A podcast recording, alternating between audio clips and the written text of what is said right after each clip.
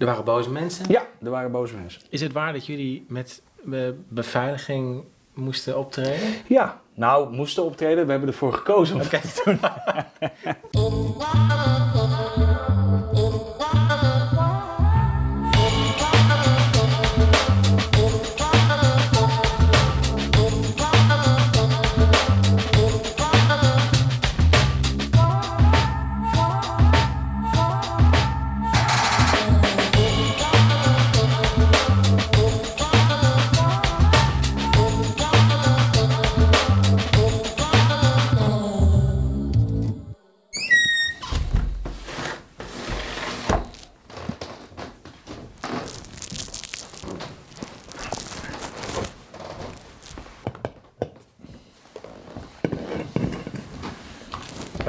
gast trouwens, André Hazes.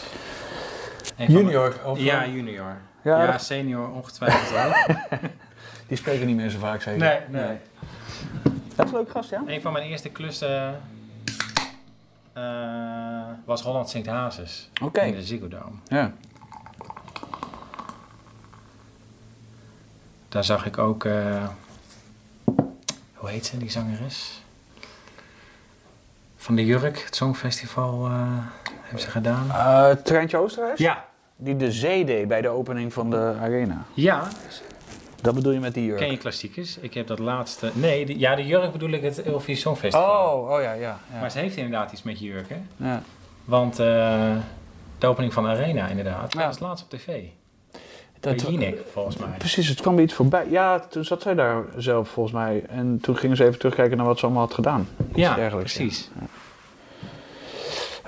Als ik hem nou even vol doe, dan kunnen we proosten. Hoppa.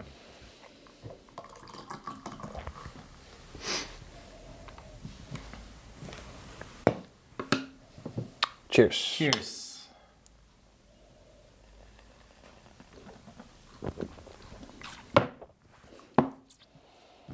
Lekker. Wat woon je hier tof trouwens. Ja, gaaf hè? Het, is, ehm, het zit boven de Hagenpoort, de witgoedhandel. Het zijn twee huizen aan elkaar. Betalen hier echt gruwelijk weinig huur. En eh, nou, er is ook wel wat achterstallig onderhoud daardoor, maar het is wel echt een geweldig pand. Ja. Ik vind het leuk als huizen niet, eh, niet recht zijn, zeg maar. Nee, Qua nou, dan- kamertjes. Dan kan je hier je hart ophalen. Ja. Ja. Ik heb hier de woonkamer, zeg maar, daar zie je, dat, eh, daar zie je een trapje. Ja, En eh, daarachter heb ik een studiootje. Dus daar kan ik lekker muziek maken en dat soort dingen. En kan is- wel wat lawaai maken hier. Ja, ik heb aan beide, aan beide kanten eh, woont niemand. Oh, Dus, eh, tof. ja, hier woonde wel iemand, maar ja, die ging eh, dood. Ja. Dat is eh, natuurlijk niet leuk voor die persoon, maar voor het geluid is het. eh het Die kon het niet meer aanhoren. Of, eh, Nou, eh, dit is nooit echt een partyhuis geweest, denk ik. Wat dat betreft. Maar, geen eh, feestjes gehad hier. Nou, nee, weinig, weinig. Nee, dat was, eh, dat was in eerdere jaren in andere huizen. Maar ehm, eh, nee, ik kan hier in ieder geval wel gewoon hard voetbal kijken of, of hard, hard muziek maken zonder dat iemand er last van heeft. Gisteravond voetbal. Gisteren heb ik wel behoorlijk geschreeuwd, ja. ja. Ja, mooi. Gewoon hier met een vriend op de bank en dan, en dan gebeurt er zo'n onvoorstelbare... dan speelt zich zo'n onvoorstelbare wedstrijd af. Dat is wel, de- kan ik echt eh, kinderachtig van genieten. Het is natuurlijk super onbelangrijk voetbal, maar het is... eh, Nou ja, voor sommige mensen. ja, nee, maar het is natuurlijk schoppen tegen een bal. Maar eh, ik, het, het kan voor mij in die anderhalf uur heel belangrijk worden. Ik vind het echt super, super mooi om daarin op te gaan. Altijd al gehad? Nee. Heb je zelf gevoetbald? Ja, ik heb zo. Ik, ik voetbal nog. Ik, zit in, eh, ik voetbal in de zaal nog. Ik ben een erg matige voetballer. Maar ik eh, zorg eh, dat de ballen bij de personen terechtkomen die het wel kunnen. En inmiddels heb ik geleerd om te blijven staan als er heel hard een bal op me afkomt.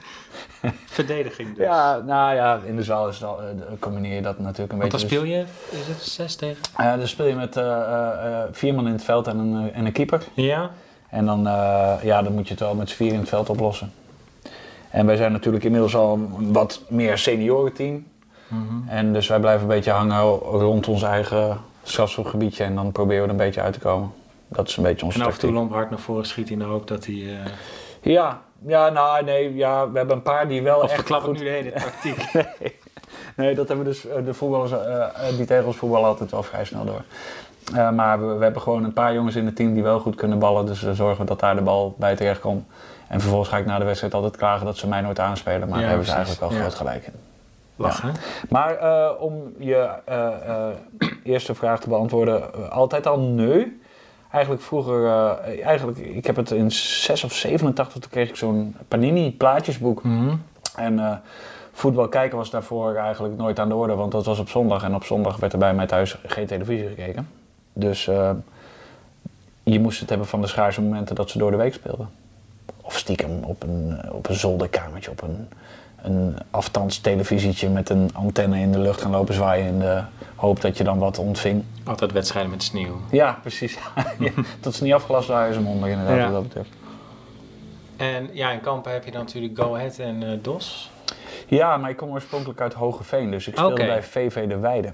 VV de Wijn. VV De Weide, ja. En ehm, het was toen een nieuwe wijk, De Weide, in de tijd dat ik geboren werd. Ik, mijn ouders woonden een maand daar in het huis eh, toen ik geboren werd, zeg maar. Dat was nieuwbouw.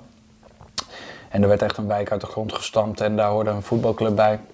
En daar eh, ging ik op. Hoe oud was ik toen? Ik denk een jaar of acht of negen, zoiets. In de eetjes.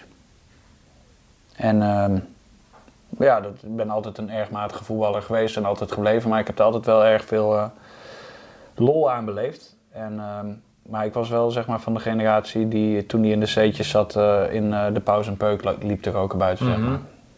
Ja. Daar word je ook niet echt een topsporter van. Was toen ook al de muziek aanwezig? Nee, nou, nee. Ik denk dat als ik nadenk, ik ben naar de muziekschool, zou niet zeggen geschopt, want ik wilde zelf wel wat met muziek doen, maar eh, toen ik in groep 7 zat of zo, of in, eh, eh, toen moest ik op blokfluitles. Maar aangezien ik na een half jaar nog niet door had hoe ik mijn vingers moest neerzetten, hebben we dat maar snel als een, ehm, als een, ehm, dat hoofdstuk sloten we snel af. Ehm, mijn vader is wel organist geweest in de kerk, dus Mhm. ik heb wat dat betreft muziek wel meegekregen.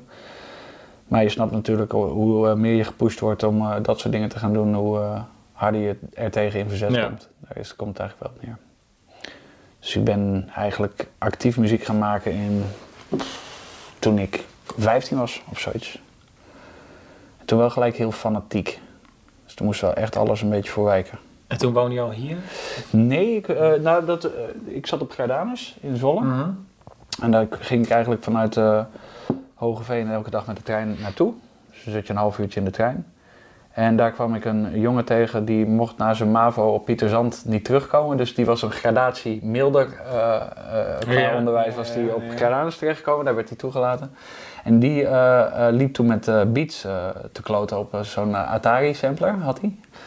En ik liep daar met een hoog stemmetje overheen te rappen.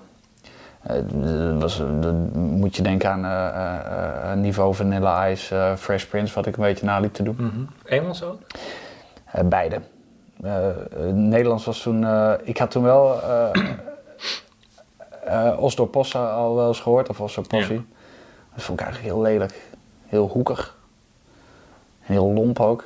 Maar ik vond eigenlijk die hele commerciële hip-hop van de Naughty by Natures en eh, Vanilla Ice en eh, Fresh Prince, dat vond ik wel echt helemaal te gek. En WA ook?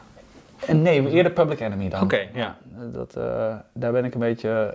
Als, het, als, als je dan, eh, dan moest je hardcore doen natuurlijk en dan moest je even Ice-T luisteren of, of Public Enemy. Ja. Maar die jongen ging basgitaar spelen in de schoolband. Net op het moment dat ik, te- dat ik de akoestische gitaar op eh, de kamer van mijn broer ontdekte. En dat was eigenlijk net het jaar dat Green Day plofte. Ja. Dus dat je met eh, drie akkoorden, eh, dat je erachter kwam dat je met drie akkoorden liedjes kon maken. En dat ben ik eigenlijk heel hardnekkig gaan doen. En dat resulteerde erin dat ik elk weekend ging liften van, van Hoogveen naar Kampen. Want dan had je zo'n trajectkaart die, die in het weekend niet gold. Dus dan Mhm. ging je met de trein door de week gewoon naar school. ja, En- ja, ja, ja. En, ehm, en eh, dan ging ik liften naar Kampen en eh, daar muziek maken. En frikandellen bakken en bier drinken. En discussiëren. En dat was ook zo'n heel pluriform eh, groepje van allemaal jongens met allemaal een kerkelijke achtergrond, maar wel een andere. En daar werd dan heel inhoudelijk gediscussieerd over allemaal dingen. En dan, met e- daar had je aan één fles wijn nog genoeg met z'n twaalfen. Blijkbaar Oh, werd er ja, zoveel ja, gepraat. Ja. Daar stond alcohol nog niet... eh, eh, dat was nog niet het belangrijkste van de avond, zeg maar. Dat was een heel grappige tijd. En dan eh, merkte je ook dat naarmate de tijd vordert, eh, dan merk je wie muziek echt serieus neemt en wie het een beetje als hobby erbij doet. Mhm. En ook, dan merk je ook dat die discussies ook verder. er komen ook ontwikkelingen in dat eh, eh, ehm, mensen de keuze maken om weer terug op het nest te belanden. Dus eh, eh, weer de kerkbank inschuiven en mens- mensen weer meer afstand nemen. Dus heel interessant eh, dynamiek om je in te bewegen. Om die mee te maken. Vond ik wel interessant. En, want hoe kwam je dan in Kampen terecht? Die jongen die van de Pieter Zand. oh, die, ja, die, die, woonde hier. die- de repetities, repetitieruimte naast de Tukin, Popbelang. Ja? Eh, daar oefende hij toen al met eh, een aantal eh, vrienden. En, Ah, oké, ja. En met die, want ik had natuurlijk in mijn Hogeveense vriendenkring had ik alleen maar jongens die aan het volleyballen waren of, of die orgel speelden. ja. Dus dat was voor mij niet zo heel interessant. En eh, toen zei hij, oh, ik ken nog wel een drummer en hij ging dan bassen en ik ging dan eh, van die, eh, ik had zo'n map met liedjes en die nam ik dan mee en dan deelden we de oefenavond. Dat is dan zo'n dagdeel van vier uur, daar gingen Ja. wij met twee bandjes dan in oefenen. Toen Beetje, was- een beetje jammen gewoon. nou nee, muziek dat, maken. Het was wel echt, ik had die liedjes al klaar en ik wist ook wel hoe ik, ze, hoe ik ze wou hebben, zeg maar. Alleen ik had helemaal natuurlijk geen verstand van wat een band deed toen. En die Mhm. jongens al wel. Dus dat moest ik even in de sneltreinvaart ja, afkijken. ja. Want als je, als je niet weet wat een drummer doet of wat een basgitaar doet, dan... eh, ja, denk ja, hoort... Nee, ik weet wel dat het niet, zo niet hoort te klinken. Dus, ehm, en dan ga je met je mond bijvoorbeeld het geluid eh, nadoen naar een drummer toe of, of eh, wat dan ook, ja. Dat een beetje, dus een beetje Green Day nadoen, een beetje Oasis nadoen in die tijd. Toen was ik 18. Dat was 1996. Toen ben ik hier gekomen, toen ben ik hier komen wonen. Want die muzikanten die hadden een flatje. En er kwam een kamer vrij en, ehm, en die belde mij van hey, eh, en ik, eh, ik had het thuis niet slecht, ik had het eh, prima, maar ik wilde wel op mezelf wonen. En toen die mogelijkheid zich aandiende, toen was ik rap het huis uit. Dus ik was een maand 18 en toen woonde ik in Kampen op een kamertje van de televisie tot hier, ja. zeg maar. Ja. En dan nog wel een gezamenlijke woonkamer. Sint-Olafstraat. Well known. Ja, eerder eh, berucht, zou je wel kunnen zeggen. Dat was wel een achterbuurtje. En wij waren studenten met eh, het hele jaar knipperende kerstlampjes in, eh, in de raam. Dus de buurt was niet heel erg verzot op ons. We kregen ook, als er iets eh, gebeurde in de buurt, dan... eh, ja, dat bent die kutstudenten. Kregen wij het weer kregen wij het weer voor de voeten geworpen. Dus ehm, ook nog wel mensen aan de deur gehad die serieus ons kwamen bedreigen en zo. Oh, echt? Ja. ja.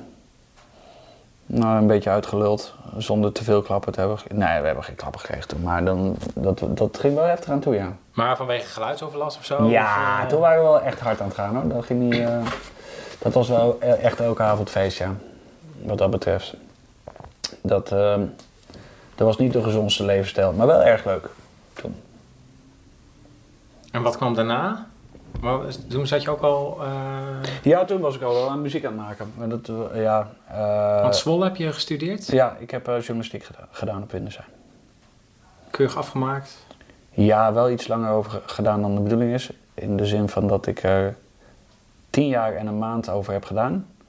En dat zou normaal gesproken betekenen dat je je hele studie moest Mhm. terugbetalen. Alleen was er iemand die bij informatiebeheergroep had gewerkt. Nog bedankt Christian.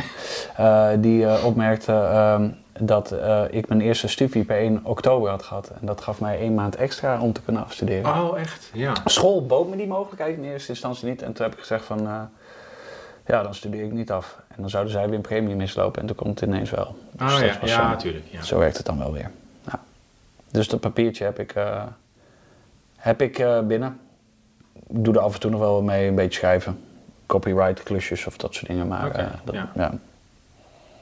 En natuurlijk, eh, wat gewoon wel handig is, je krijgt een soort van, eh, via je stages een beetje een netwerkje waarmee je ook wel dingen kunt. Dus dat heb ik wel als prettig ervaren. Dat soort dingen. Oké. Ja. Ik heb mijn, mijn grote boek weer bij me. Oh Ik jee. heb vanmiddag al heel snel eventjes eh allemaal dingen opgeschreven. Ehm, want ja, waar ken ik je van? Van Nou En uiteraard. Eh, Stadsdichter. Hoorspelenfestival. Ook nog, ja. ja. eh 8 mm festival. Ja. Eh, ja, natuurlijk in een beetje Ja, ook nog dingen gedaan. 8 mm festival ben ik overigens niet te verzinnen van. Dat heb ik destijds bij Tukin geadopteerd toen ik daar werkte, zeg maar. Oké. Maar de- dat heb ik niet verzonnen. Wel naar aanleiding van het 8 mm festival, eh, daar gingen we namelijk de audio bij opnemen. En toen dacht ik, ja, Ja. dit is zo leuk, dat kan aan zich wel wat worden. Dus toen, daar, naar aanleiding daarvan is toen wel dat Hoorspelenfestival ontstaan, ja. dat was super tof. Dat was heel tof, ja. Ja, Ja. dat heb jij toen nog eh, Ja. live uitgezonden, ja. klopt. Ja. Ja, dat klopt, ja. De tweede editie, meen ik, toch?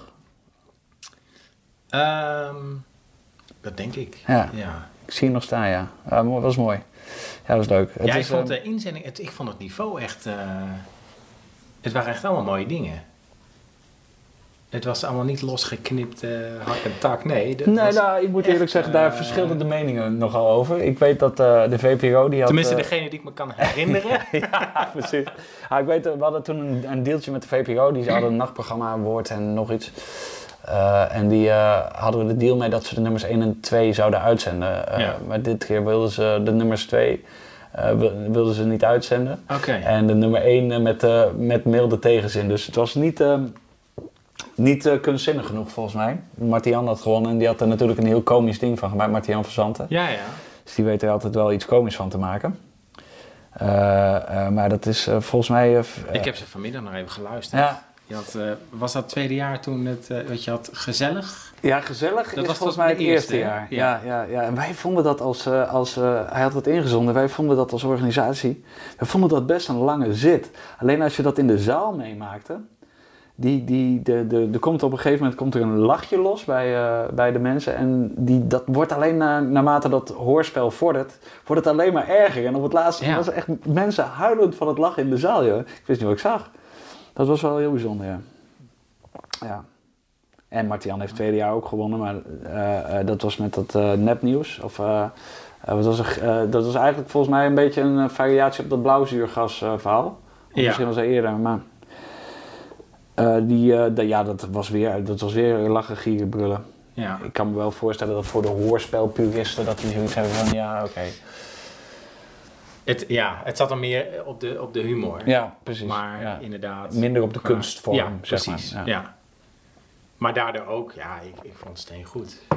Ik vond het ook heel erg leuk. Ik wil dat eigenlijk ook heel graag weer gaan doen. Alleen ehm, wat je wel merkt is, ehm, ehm, inderdaad, eh, eh, mensen worden drukker, gaan serieus met hun leven aan de slag. Het is heel moeilijk om, eh, en ik merk bij mezelf ook, om daar energie en tijd voor vrij te maken en dat erin te willen stoppen. Dat gaat niet meer, eh, dat, de, de- Nee. te veel dingen tegelijk bezig of zo, denk ik dan. Want is dat, ja, dan skippen we nu even een heel gedeelte. Maar is dat uiteindelijk ook met Noen gebeurd?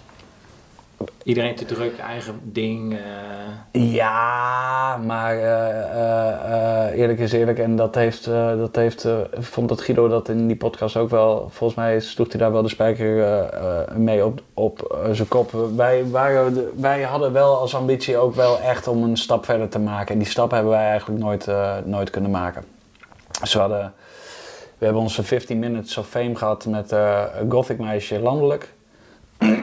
en eh, volgens mij serieus vijf jaar eerder eh, in Overijssel met, eh, hadden we zo'n akoestisch liedje wat, Mhm. wat, wat het eh provinciaal wel goed deed. En het probleem was een beetje dat het publiek vond ons altijd erg leuk. Tenminste, de mensen die ons aanspraken. Want mensen die het kut vinden, die komen niet naar je toe nee, natuurlijk. uiteraard. Ja, ja.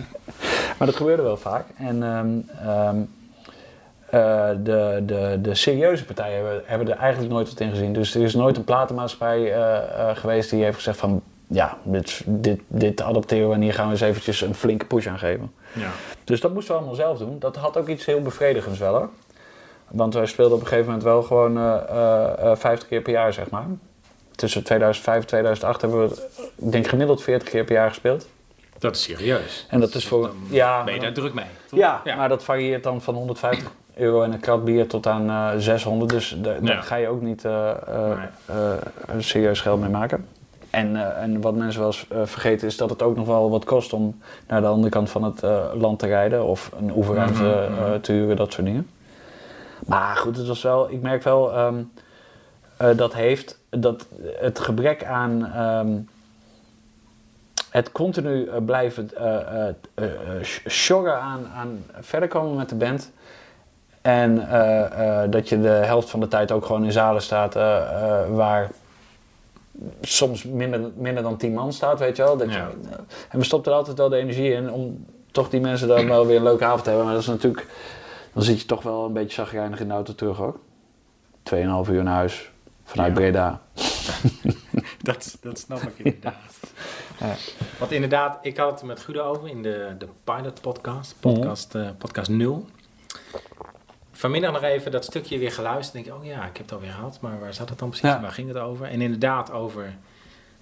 eh, nou ja, Guido, hè, die heeft dan ook heel wat dingen gedaan. Hedon gestaan. Ja, maar dat zijn wel, ja, dat, ja. Maar inderdaad, want daarvoor moet je al een stap zetten. Ja. Of althans, heb je al heel veel stappen gezet. Ja, Maar dan, om die laatste, dan de laatste, hè, ja om nou dan nog weer even hoger te komen. klopt. Het moet je gegund worden, hè, wat je zei, die platenmaatschappijen, dat ja, de zalen gaan dan blijkbaar altijd goed, concerten leuk, festivals vooral. Ja, festivals, Ja. ja. dat is leuk. Maar goed, de echte Mojo's festivals, ja, daar kom je dan, daar kom je dan niet tussen. Nee. En Lowlands niet. Of, eh, ja. Maar goed, het zijn wel bijvoorbeeld, eh, eh, ik kan me voor, bij Guido, Guido, die had het Bevrijdingsfestival natuurlijk hoog op zijn lijstje staan. Ja. Dat is ook een, van- een van mijn hoogtepunten, absoluut, dat we dat hebben gedaan. En, en natuurlijk als kind droom je ervan om, of als kind, als puber droom je ervan om in de Melkweg of in Paradiso te spelen. En Ja. dan moet je natuurlijk wel heel zacht erbij zeggen dat dat uiteindelijk dan de bovenzaal is geweest waar je hebt gespeeld, de kleine, bij Paradiso. En dat eh, in de Melkweg Max dat hij eigenlijk maar voor de helft gevuld staat. Daar moet je dan ook zo eerlijk in zijn. Maar, dan heb je dan, dat Maar je stond er wel. Je stond er wel. Precies. Dat is wel. En dat is, dat is wat je in je bio zet. En niet erachter, half gevuld. Precies, en wel de kleine zaal te staan. dat zit je ook niet in, nee. nee. En dat soort, eh, dat, dus eh, dat was wel, daar kregen we wel, ehm, eh, zoals Bas van Katoen. Ik weet niet of die naam je iets zegt. Van Katoen is een band. En, Ja, met die, eh, eh, die dreads. Bas ja, Barnasconi. ja, ja. Dat is een gozer die, ehm, Weet je waar ik die ooit gezien heb? nou, De megafestatie. oh, wat deed hij daar? Ken je dat nog? In een optreden. Ja, Dat was volgens mij ook een soort TMF-podiumpje. ja, Het was jaarbeurs volgens mij. Megafestatie. Utrecht. Ja. Ja, hij, ehm, eh, maar hij is ook altijd heel erg DIY geweest. Dus hij, op het Mhm. moment dat een band daar heel hard voor aan het werk was, dan, eh, dan gunde hij eh, vaak een band iets. Dus Ja. hij had toen een, za- een zakkersfestival voor iedereen die gezakt was voor zijn examen. Ah, Oké, ja, ja. En eh, dan werden wij daar geboekt. Ja, dat is leuk. Ja, leuke dingen. Dat zijn maar, en dat zijn wel... of dat zijn dingen die niemand je meer afpakt. Of dat je naar TMF... eh, wij waren toen aan het repeteren in Pobbelaan. Hadden we nog geen eigen oefenruimte. En ehm, eh, toen begonnen er wat sms'jes binnen te komen. Dat was toch pre-WhatsApp. Dus eh, de echte sms'jes. Eh, Op met, je Nokia. ja, op op een 3310. Ik heb hem volgens mij nog ergens in de la Ik heb hem ook nog. Ik heb hem ook Ja, niet mooi. kapot te krijgen. Nee, echt niet hè. Nee, maar dat we op TMF waren. En hoewel, en het serieus hè, volgens mij de, de, de kijkcijfers van TMF waren toen eh, in piekuren keken er tegelijkertijd misschien 3000 man naar of zo. Dat was echt, dat was zo'n klein segment. Maar als je erop was, dan kon je wel bij een zaal binnenkomen. En het was altijd zo leuk eh, in die dagtop 5 en je had het van die eh, dingen waar je sms'jes onder je beeld Ja, verschenen ja. ook. Dat je echt dan kon meelezen wat mensen ervan vonden. En dat is hilarisch. Wat een kutnummer! En bij Gothic Meisje en zo, dat is echt heel grappig. Want je, je, hebt, eh, je, je hebt ook live gedaan, toch? Bij Ja. op Team F? Ja, we hebben Rose hebben we live gedaan op. TMF. Eh Gothic Meisje hebben we nooit live gespeeld daar. Nee, dat was de tweede single. Weer een jaartje later. En dat was dan eh, in een klein studiootje ergens. Ja, waar was dat toen? Amsterdam volgens mij.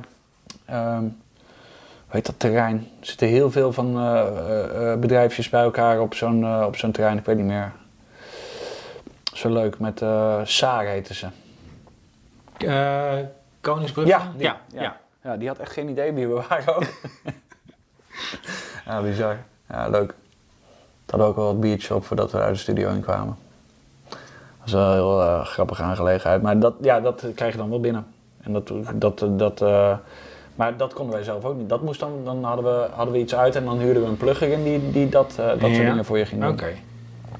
Maar ik denk dat, dat wat ons eh, wel behoorlijk in de weg zat, is dat we en een beetje een grappig bandje waren. En humor wordt niet zo gewaardeerd in muziek in Nederland. En ook een beetje, eh, eh, we waren een beetje vlees nog vis. Dus we waren niet poppy genoeg om echt in, eh, tussen Agda, de Munnik, Agda en de Munnik en, en, en Van Dikhout in te worden Mhm. gezet. En we waren ook niet punk genoeg om, om in het segment te zitten van de heideroosjes, zeg maar. Nee, precies. Ja. Dus dat was niet zo handig. Desondanks zijn we... Is, dit, is dit iets wat je, eh, wat je toen al wist? Of ben je later erover na gaan denken van... Eigenlijk... eh, Het is voortschrijdend inzicht wel. Maar ik zou het... eh, eh, ik zou denk ik liegen als ik eh, zou zeggen dat ik het, als ik het overnieuw zou doen, exact hetzelfde zou doen. Want dat zou ik niet doen. Nee. Maar ik weet wel dat eh, nu we eenmaal die weg hebben ingeslagen, we zijn stiekem weer wat dingen aan het doen. Eh, dan eh, gaat het wel in het verlengde liggen van wat we doen. Misschien net wel iets volwassener. Maar we blijven wel gewoon nu dat nou en ding doen. Ja. Ja, en dan hebben we het over een, een repeteerfrequentie op dit moment van eens in de anderhalve maand, denk ik. Dat is wat, wat de heren kunnen vrijmaken op dit moment. Oké. Ja. En zelf ben ik lekker wel gewoon een beetje aan het componeren. Ik, ik heb een Pro Tools setje hier en dan, ehm, dus dan kan ik eh, al een beetje laten horen wat, wat in mijn hoofd de bedoeling is. En dan Mhm. vaak, vaak ga ik met Emiel van den Berg, die, Ja. die, die zou je ook wel kennen. Ga ik vaak in onze oefenruimte zitten. We hebben nu een eigen oefenruimte ehm, op het industrieterrein van IJsselmuiden. Gewoon een hok met een sleutel en daaronder eh, daar zit Jacques Posma met zijn geluidsbedrijf. Ah ja. ja. En, ehm, en dan kunnen we gewoon eh, elk moment van de dag in een beetje herrie maken. Dat is mooi. Dat vind ik wel leuk aan dat, eh, eh, aan dat hele bandjesproces en dat hele gebeuren van muziek maken. Is dat je eh, alle instrumenten een beetje langzaamaan leert kennen. En dat je Mhm. ook gewoon nu, ik bij wijze van spreken, al een beetje kan voordoen wat ik voor drumpartij wil of zo. Dat je ook al een beetje kan drummen. Dat soort dingen. Dat zijn wel leuke dingen. En dan uiteindelijk als we de opname maken, dan, dan laat ik het vooral bij eh, alle gitaardingen en zo, dan laat ik Emiel lekker doen. Want die kan dat toch gewoon, dat is een betere instrumentalist dan ik. Ja. Eh, en eh, ja, voor mij ligt de focus toch voornamelijk op de vocalen en de tekst dan. Ja, dus dan pakken we weer een beetje op. Leuk. Ja. Het was, even zien, vorig jaar Full Color. Was het afgelopen jaar? Nee, of, ja, met de Hanse dagen, toch? Ja, bij de Hans. Ja. Dat, zal- dat is niet afgelopen jaar, dat is het jaar daarvoor alweer. Het jaar daarvoor alweer? Ja. Het gaat snel, hè? Zeker, het gaat hartstikke snel. Een hele zonnige dag, weet ik nog. Ja, dat was, eh, dat was, dat was niet precies in ons voordeel. Volgens mij dat keek je recht in de zon ook, of niet? Eh, Dat ja. was één. Ik zit En- even na te denken, dat Ja. terrein. Ja. ja, en bovendien, niemand wilde in de zon staan, want het was echt fucking. Oh, dat weet ik nog. Iedereen dus stond iedereen stond, stond ja, in, de, in, de, in een kring in die schaduwband. En begrijpelijk, want het was niet te harde. Eh, maar het was wel een leuke show.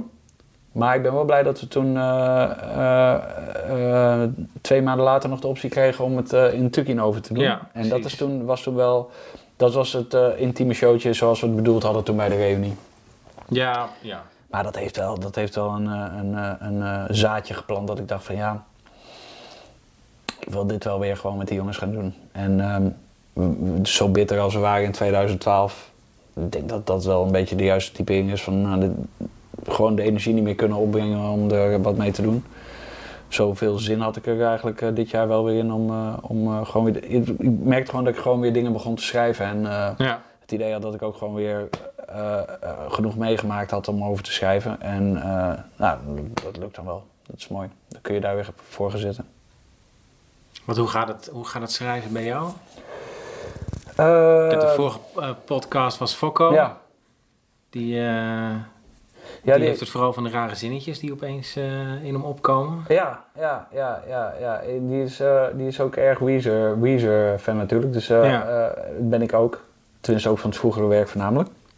Fokko heeft datzelfde, maar die, die, die vindt volgens mij af en toe het nieuwere werk ook nog wel leuk. Die is echt wel, hij is wel echt een Uber-fan Mhm. van Weezer. Eh, eh, ik eh, merk aan mezelf dat ik eh, een onderwerpje moet hebben. Dat kan het begin zijn of, of ik moet echt iets heel erg leuks op de gitaar verzinnen. En dan ga ik daarmee aan de slag. En wat betekent aan de slag? Dat betekent dat er een, een zangmelodie is. En dat ik binnen dat stramien een tekst probeer te schrijven die lekker loopt. En, en dan is het vaak nog een maand of een half jaar. Ik heb nu een eh, ideetje dat heet, eh, eh, die heet volgens mij 8 november. En daar ben ik tot op de dag van vandaag mee aan het schaven. Aan, aan het schaven. Dus die zijn we dan in de oefenruimte, zijn Emiel en ik die al wel bijvoorbeeld aan demoen of aan het opnemen. Mhm. En dan denk ik weer, ja, wanneer zeg je dit nou? Dan heb je een zongtekstregel en dan denk je, ja, wanneer zeg je dat nou in het dagelijks leven? Ja, het rijmt, maar dit- het slaat helemaal nergens op hier. Nou, dan moet het weer anders. En dan zelfs dat weer, dan kun je in de cadans van woorden of van zinnen weer besluiten om, eh, om weer te herschrijven of weer er wat, anders Ja. van te maken. En dat is eigenlijk, dat merk ik trouwens ook om even een, een, een, een, een bruggetje te slaan naar dat sta, stadsdichtersgebeuren. Afgelopen keer bij eh, de eh, verkiezing van de nieuwe stadsdichter besloten ze me een, ehm, een bundel aan te bieden als eh, eerste stadsdichter. En dan ook voor eh, Ilja Alberts, de tweede, gezamenlijk het ge- gebundelde werk van de stadsdichters. En Ja. of ik mijn werk wilde aanleveren voor de kopij, zodat ze dat kunnen drukken. En dan loop je alles weer door te lezen, jongen. En dan... Je vindt alles zo slecht als je drie jaar later weer Ja, terugleest, jongen. Dat, dat blijft. Dus ik heb serieus... Ik heb serieus heb ik een, eh, heb ik een, nog een dag in de stadskazerne lopen nemen. Nadat hij eigenlijk al gereleased was om, eh, om nog aanpassingen door te geven. Van joh, als, we dit, als je dit pdfje nog kunt updaten, updaten op de site, voer alsjeblieft deze 78 eh, veranderingen nog even door. Ja, echt. Ja. ja. Is dat dan eh, perfectionisme of Ik moet, denk, het, moet het ik- gewoon ik- kloppen? Nou ja, nou, ik heb eigenlijk het dichten altijd als. Voor mij was dichten eigenlijk eh, eh, liedjes schrijven, maar ik hoefde er geen melodie meer bij te verzinnen. dat was het eigenlijk serieus. En, eh, en je bent nog zelfs wat, wa- wat vrijer in dichten, omdat. omdat eh, ehm, ja, het hoeft niet altijd zo'n hele, hele streng ritme te hebben in een gedicht. Het Mhm. kan ook wat losser. Maar dat heb ik pas volgens mij aan het eind pas toegepast. Ik, aan het begin was ik echt gewoon liedjes zonder melodie aan het maken. Want hoe is dat geboren dan? Hele stadsdichter Hm. ding. Als ik eh, in, ehm,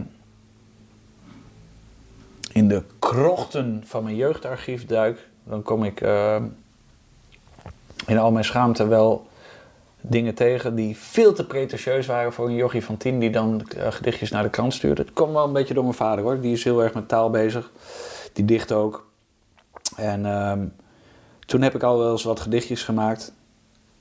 En eh, ja, dat was veel te pretentieus. En toen heb ik eigenlijk nooit meer gedaan totdat ik liedjes ging schrijven. Mhm. Kom je er toch achter dat de chickies dat veel leuker vinden dan gedichten, ja. Dus eh, daar komt het toch op neer. En ehm, toen met die liedjes schrijven, toen ben ik me wel gaan, eh, toen had ik wel zoiets van, oké, ik wil mijn taal op orde hebben. Dus ik wilde dat ook altijd grammaticaal goed hebben. En ehm, toen diende dat stadsdichtersding zich aan. En toen werd ik, eh, hoe lang voor de deadline werd ik? Ik denk, eh, volgens mij was de originele deadline was verstreken. En toen hadden ze relatief weinig aanmeldingen. En toen kreeg ik een eh, berichtje van Berber Bauma. Dat is de vriendin van de nou en gitarist Mark Popma. Ja. En die eh, stuurde mij een berichtje van... hey, wil jij niet meedoen? Want eh, dit en dit, stadsdichterswedstrijd, kun je vast. En toen heb ik... eh, volgens mij de dag van, de, dag van de... Van de de, of de dag daarvoor ben ik begonnen, of die dag zelf met de inzending te maken voor het stadsdichterschap. En, en die heb ik ingestuurd. Volgens mij was die eh, echt een, eh, een uur voor de deadline. Waar, die moest twee gedichten indienen. En eh, ik heb één eh eh, songtekst eh, een beetje gekneed voor het vrije gedicht. Mhm. en, en het gedicht over kampen had ik natuurlijk niet, want ik had geen liedjes geschreven over kampen nog. Dus die heb ik toen eh, in een sonnetvorm geschreven. Ik dacht, als ik stadsdichter word, dan begin ik ook met de klassieke vorm. Even opzoeken op Wikipedia hoe een sonnet ook weer in elkaar zat. en dat is geen grapje. Nee, ja, en, eh, en eh, toen, ja, toen weet ik het. Op een, eh, een kille avond in de bibliotheek. Grappig. En toen was dat wekelijks in de brug? Nou, er waren eigenlijk geen regels voor. Je bent Oké. nu stadsdichter, zoek het maar uit. Dat was ongeveer de opdracht. En ik dacht van, nou, laten we er maar wat leuks van maken. En ik had door... ik weet niet of Nick de Vries eh, van de Brug... of die nou contact met mij eh, opnam of ik met hem. We kennen elkaar natuurlijk omdat hij ook wel stukjes over Nouwen schreef. En toen zei hij, is niet... Ja, volgens mij was Nick. Die kwam met het idee van, is het niet leuk om periodiek een, eh, een gedicht te schrijven in de, in de Brug? Ik denk dat we nog even hebben gesteggeld over de frequentie. Dat ik zei van, nou, laten we maar eens per maand doen. En ehm, zo is dat een beetje eigenlijk een traditie geworden tot op de dag van vandaag. Want alle stadsdichters publiceren nog steeds in de, in de Ja. brug. Maar het was wel leuk om, om eh, gewoon te kijken van wat kan ik ermee, wat, wat vind ik leuk. Dus je merkt dat je eh, eh, onbewust toch met andere ogen naar de stad gaat kijken. Of, of van die kleine dingetjes die je opvallen. Dus één zo'n dingetje was dat ik bijvoorbeeld dan... dan in verkiezingstijd heb je dat heel erg, dat al die mensen lopen te flyen. Weet je wel? Ja. En eh, ik pak die flyers dan aan. En Ze stonden er vorige week al van, Ah, dat, volgens mij. ja, voor de, voor de provinciale staat al. Ja, dat Ja, zit ja. erin, ja. ja. Eh, maar dan, eh, dat, je zo'n, eh, dat, dat je dan van die oude mannetjes hebt, die zitten daar naar te kijken en ja, die geloven daar niet in, weet je wel. Dus eh, eh, dat, dat, je ziet dat verhaal gewoon op die gezichten en eh, ze zitten zo naar die flyers te kijken van, ah, gooi toch weg die eh, onzin. En dan, dan is dan, dat is dan leuk. Dan heb je alweer een verhaaltje van die, eh, van die oude mannetjes bij de brug die overal mening over hebben. En dan kun je alweer gedicht schrijven. En zo'n klein dingetje kan al een aanleiding zijn om gedicht te maken dan. Want het is nooit, eh, omdat je telkens eentje moest hebben, zo van, ik moet weer... eh, Nou, dat was eh, soms wel. Soms wel. En dat is natuurlijk ook wel een reden waarom ik misschien nog zoveel aanpassingen heb gemaakt eh, eh, toen die bundel zich aandiende. Dat ik ook wel eh, zoiets had van, oké, hier zat ik blijkbaar tegen een deadline aan. Ja, precies. Ja. Dat heb je gewoon wel. En, maar volgens mij is het mensen die schrijven wel eigen om, zo, ja, als ze de kans krijgen, later weer dingen aan te willen passen, is nooit af. Ja, precies. Ja, denk ik. Ja. Ja. Maar goed, dan dienen zich wel leuke dingetjes aan. Dus je, krijgt, je hebt dat in de brug. En omdat je in de brug staat, eh, dan word je weer eh, uitgenodigd bij eh, de gemeenteraad om daar een gedicht te doen. Of als een, een, een, een wethouder een slecht nieuwsgesprek heeft met de zorgsector, dan word jij erbij gehaald om even wat lucht in te blazen. Dat soort dingetjes. Of als... eh, of als eh, Ik heb je wel eens op de Oudstraat zien zitten, ja! achter een tafeltje. ja, toen was ik al geen stadsdichter meer, hè, formeel. Oké. Nee, dat, ja. was al, dat was al na, na mijn Amstermijn volgens mij. Maar of van die zaterdagen, Ja, dat klopt, ja. Ja, dat was... eh, ik, eh, dat is, op. ja, dat klopt. Dat was eh, de, de, de, de, de stomme dichter deed ik toen. Dus eh, ik praatte niet. Ik had het wel afgekeken hoor, van een gozer die dat heel erg goed deed op Oerol. Ehm, en eh, eh, die, die, die liep echt beeldschone gedichten te maken. Ik denk, ja, dan moet ik toch ook eens eh, proberen. Ik kwam wel een beetje van de koude kermis thuis hoor. Oké. Dat was niet zo makkelijk. Maar je hebt een paar zaterdagen gedaan, denk ik. Ja, drie. Ging het beter, de derde? Ik, ik heb het idee dat het het beste ging de eerste. Ik denk dat ik er de derde ernstig tegen opzag. Maar er waren ook mensen die gewoon gaan, die gaan dan lopen klooien, weet je wel. Die gaan je Mhm. extra moeilijke woorden geven. Eh, of eh, gewoon om te pesten. Meestal maak ik er dan wel wat leuks van. Eh, maar eh, soms, soms dan kom je er ook gewoon eigenlijk niet uit. En dan denk je, nee, hier. Alsjeblieft. Ja. Dat was trouwens, de, dan, af en toe, dat was wel gezellig hoor. Want dan ging ik lekker lunchen met de stadsrappers. ja, precies. Ja, mooi. Ja, dat was wel leuk. Ah, leuk lui. Ja, er waren leuke zaterdagen wel. Wel lang hoor. Pff, heb ik, die eerste was ook zo warm. Zat ik in mijn, Ja, in mijn winterjas met zo'n hoed op. Oeh. Ja. Maar wel allemaal leuke dingen die daar dan uit voortkomen. ja, en ook wel, eh, weet je, het heeft bijvoorbeeld ook, eh, eh, dat is wel zo. Ehm, dat levert me dingen op als dat eh, Jelle Wouda dan bijvoorbeeld van de Stadsgehoorzaal dan ehm, eh, dingen van me leest en dat mooi vindt, daar ben ik dan heel blij om. En dan eh, eh, dat ik dan word benaderd of ik niet een theaterstuk wil schrijven. Weet je wel, dat soort dingen. Ja. Wat anders nooit op je pad zou komen als je niet die achtergrond hebt. Dus dat zijn wel cadeautjes die je dan Dus hij benadert, dat is op zich ook wel apart, toch? ja, maar dat, ja, nou is het niet zo dat het, dat het dan van de een op de andere dag ging. Maar ik was ook al via de dames van Vuur en Vlam. Ken je dat? ja, ja. Dat ja, dansgezelschap, om het maar zo te noemen. Die hadden me ook al eens eerder benaderd voor, eh, voor eh, een voorstelling van hen om daar teksten bij te doen. En in een heel vroeg stadium, eh, toen was, toen was Jelle nog geen directeur, toen was Benjamin Koolstein nog directeur. Toen hebben we ook met Noortje Licht met Als Nou En meegedaan met voorstellingen, zeg maar. Dus ik was wel een beetje bekend met het theater. Mhm. Uh, maar zo'n eh, zo'n stadsdichterschap, dat zet wel even ook voor een theater het vergro- vergrootglas op je, denk ik. Omdat het gewoon een kunstvorm is die daar meer eh, past dan eh, in een poppodium. Ja, precies. Ja. Het is weer een ander, ander netwerkje eigenlijk. Want hoofdbewoners, hè? Zo heet het in een theaterstuk. Ja, Ja. klopt ja. ja.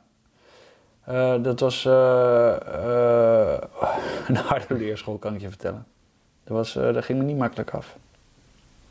Ik ben ook niet heel tevreden met, eh, met het uiteindelijke resultaat. Vind ik wel- En dat zit vooral in mijn, in mijn, in mijn eigen schrijven. Want wat heb, je wat heb je precies gedaan? Je hebt het geschreven, Het bedacht? script, of- ja, daar- dat was het dus. Ik werd gekoppeld aan een regisseuse eh, en, een, eh, en eh, iemand die mij die theaterwetenschap had ge- gestudeerd en echt gelouterde schrijfster was. Verschrikkelijk veel aan gehad. Dat is niet normaal, want dan merk je wel echt gewoon. want ik doe dan, wat, theaterstuk schrijven? Oh ja, dat doe ik wel. En dan kom je erachter dat het eigenlijk gewoon echt fucking moeilijk is. Dat een, eh, een liedje van 3,5 minuut schrijven toch wel wat anders is dan. ehm, eh, dan een theaterstuk met karakterontwikkeling en eh, een uur. En Ja. dramaturgische ja, consistentie, dat soort dingen. Spanningsboog, motorische momenten. Dat zijn allemaal dingen die ik heb moeten leren in schrijven. En dan vind ik nog een, een vijf eigenlijk wat ik ervan heb gemaakt. Uiteindelijk is uh, van Dijk heeft, heeft wat mij betreft eh, die voorstelling nog eh, gered door het te herschrijven. En dan, eh, dat was een wijze les voor me. Gaan we volgende keer anders doen. Maar je, je gaat het wel weer aan, als, je, als het op je pad zou komen. Ja, Je hebt genoeg geleerd, nou dat weet ik of niet. tenminste... Je, je kan ook twee keer op je bek gaan hoor. Maar je, Ja. als je niet op je bek durft te gaan, dan Was, was het proces leuk? Of was het... niet altijd. Dus Nee. ook gewoon wel afzien. Als je merkt wel, je weet wel als iets niet goed gaat, dan weet je het ook wel. Ja, nee, ja, ja. En dan is het niet altijd leuk hoor. En het is uiteindelijk, het is prettig als je dan, als, eh, als, je, als die voorstelling dan gespeeld wordt en de spelers doen het goed en het licht is mooi en het geluid is goed. Er hele goede muzikanten erbij. Mhm. Het was ook leuk, want het was, ik had niet alleen geschreven, ik had ook de muziek mogen componeren. Dat was wel echt voor het echt gewoon een ehm, flinke klus. Dat was erg leuk om te doen. Mm, Daar zat het probleem ook niet, maar in dat, dat die consistent, consistent een spannend stuk schrijven van zo lang, daar, dat, dat, daar ben ik niet in geslaagd. Nee. Maar ja, ga ik dat de volgende keer weer proberen? Ja. ja. Ik ben wel gewend om op mijn bek te gaan. Kan nog wel een keertje bij. Nou, ik vind, ik vind het wel goed van je dat je... Je durft gewoon zelf te zeggen dat het niet goed was. Of voor jezelf niet goed genoeg. Of, eh, Ja, maar heb ik, ik vind, nou ja, dat, maar dat. Het is heel goed, denk ik, om eerlijk te zijn tegen jezelf. Ja. Als je zelf zegt van, joh, eh, nou, Nou ging, ja, als je- ging wel prima. Ja, ja, volgens mij is dat, op, eh, volgens mij is een bepaalde mate van zelfvertrouwen is goed. En ik denk dat ik dat op sommige vlakken wel heb en op, op andere vlakken ook wel weer te weinig. Mhm. Eh, maar zelfoverschatting, dat, dat, dat, zou, nou ja, dat had ik in de aanloop hier naartoe misschien een beetje. maar dat ben ik wel kwijt nu. Kijken, kijken Ja. wat het volgende is waarin ik mezelf weer overschat. In ieder geval bij voetbal niet meer. bij theaterschrijven niet Nee, meer. nee. Eh, bij eh, ongelimiteerd succes met je bandje heb ik ook niet, eh, maak, ik me ook meer, maak me ook geen illusies meer. Dus we zien wel weer waar ik mijn kop aan ga stoten. Zou je... luister je wel eens nog dingen van nou in terug? Van vroeger? Van vroeger? Van heel vroeger heb ik... wanneer was dat? Ik heb met Emiel hebben we toen in... Het 2016? Of- Ik denk 2017 dat het was. Dat we... Of 2016. Toen maakten we samen 20 jaar muziek. En toen hebben we akoestisch een Ja. optreden in de Stadsgehoorzaal gegeven waarbij we gewoon eigenlijk heel onze discografie van vanaf midden jaren 90 eh, weer hebben doorgespeeld. Het was niet alleen nou en dat was ook bandjes als Mish. En daarvoor zaten we eh, niet samen in een bandje, maar wel in hetzelfde clubje. En in die tijd heb ik echt oude demos teruggeluisterd waarvan je... eh, waarvan ik achteraf toen dacht, als ik het terugluister, van oh, dat, dat, deden die, eh, dat deden die jochies nog helemaal niet zo gek. Dus we, hebben dat, we deden dat toen al wel heel serieus. Het, eh, je hoort wel echt dat, we, dat we nog wat moesten groeien als muzikanten. En dat de Mhm. opnametechniek toen beduidend gecompliceerder was dan nu. Beter weet ik niet per se, want in die tijd werden ook gewoon producties gemaakt die super cool klonken. Alleen kon je dat niet doen als je niet een budget, budgetje wisselwoord had, weet ja, je wel. Ja, precies. En tegenwoordig kun je met Pro Tools en, eh, en een goede microfoon eh, kun je toch wel veel meer. Tot aan autotune aan toe. Ehm, Maar je hoeft er niet een dagje in de stadskazerne te zitten om eh, wat dingen, puntjes op de i te zetten nog weer. Een stadskazerne? Nou, zoals je bij de... Nee, bij precies. Ja, ja, ja, ja, ja, ja. Eh, nee, ja, weet je. eh, ehm, wat Of, wel of zo- hoeft dat bij de muziek niet? Ja, nee, maar ik denk dat, dat ligt er een beetje aan hoe je erin staat. Eh, er zijn mensen die bijvoorbeeld, volgens mij is Fokko, die is heel erg, eh, behalve dat dat een, een, een, een, een, een betere instrumentalist is, is die ook heel erg geschoold en super kritisch op zichzelf. En dat, eh, eh, dat zorgt ervoor dat hij eh, dingen al beter kan inspelen, gewoon omdat hij meer, meer vaardigheden heeft. Of meer ontwikkelde vaardigheden. En ik merkte wel toen wij met nou en op een gegeven moment in aanraking met een producer kwamen, dat hij de lat wel beduidend hoger eh, legde dan dat wij die onszelf legden. En dat heeft er ook wel voor gezorgd dat ik wat kritischer naar mijn eigen functioneren ben gekeken hoor. Ja. En niet alleen eh, omdat hij kritisch deed omdat, om het kritisch zijn, zeg maar. Maar omdat ik ook terug kon horen. eh, gewoon wat zijn invloed erop was. Dat als ik zelf iets opnam, dat het echt gewoon 60 of misschien 70 procent was van wat het eh, was eh, eh, voor, voor, voordat hij zijn pasje erover deed. Maar in die studio, ik heb daar wel, ik heb daar wel gewoon een, ehm, een dag iets inlopen zingen. Eén liedje van 2,5 minuut. Dat ik op een gegeven moment op, op twee derde gewoon in een speeltuintje buiten zat voor me uit liep te staren van ik moet hier even, even uit. En dat hij, dat hij uiteindelijk koos voor, een, voor een demo fragment wat ik had meegenomen. Omdat hij zei, ja, hier zing je het eh, eh, eh, gewoon wel gemeend. Want dan had je dingen, je moet op je timing letten. Je moet op je intentie letten. Dus welk verhaal ben je aan het vertellen? Ja. Oké. Je moet natuurlijk zuiver zingen. En zo heb je eigenlijk gewoon een heel riedeltje wat je tegelijk voor elkaar moet boksen. Je moet heel consistent zingen. Eh, en, eh, en het moet mooi klinken natuurlijk. Je moet niet gaan lopen schreeuwen. En, eh, en, en je wil eigenlijk het zo goed mogelijk op, op, op band hebben, want je kan veel met techniek, maar het is nooit. no- je hoort het eigenlijk op het moment dat je tuner moet gaan gebruiken, kun je het horen. Bijna altijd. Ja. En alles is eigenlijk tegenwoordig getuned. Maar hoe beter je het inzingt, hoe minder er eh, eh, zeg maar technisch aan hoeft te worden gekunsteld, des te beter het klinkt. Zo simpel is het gewoon, denk ik. Was dit de antwoord op een vraag? Was er een vraag? Ja, ja, nee, dit, eh, dit, dit komt in de buurt hoor. Nee, nee het was zeker een antwoord. Zeker. Ja. Is het waar dat eh, rond Gothic Meisje, hè, dat eh, er waren boze mensen? ja, er waren boze mensen. Is het waar dat jullie met beveiliging moesten optreden? Ja, nou, moesten optreden. We hebben ervoor gekozen om dat te doen. het gerucht gaat wel... Ik zag het in een bijzinnetje staan. Ja. Ik had zoiets van, is, is, Ja, ja, ja. zal het echt? Ja, je had, eh, we hadden, dat is door wel, het is door meer mensen wel betwijfeld hoor. Zo van, ja, die gozer heeft journalistiek gestudeerd, die weet wel hoe die, eh, hoe die Precies, dat, dat soort dingen aan moet wenden. De grap was, wij hebben dat zelf helemaal niet aangezwengeld. Het was zo dat er een, een, ik weet niet of dat toen al Stentor heet of een Nieuw Kamper Dagblad in, interview met eh, Benny Huizinga. Die tekende dat gewoon op. Want er was gewoon in ons gastenboek, werden we bedreigd met Molotov cocktails. Nou, zoals je weet is dat geen, geen woord, want het heet een Molotov cocktail. Maar ja, als je 14 bent schrijf je dat nou eenmaal zo, blijkbaar. En eh, dus dat soort dingen eh, was, gebeurde wel. En eh, Emiel woonde toen in de Buitenhofstraat. En zijn adres werd gepost op een, op, een, Ja. op een forum. Van nou, als je nog wat kwijt moet, daar kun je het kwijt.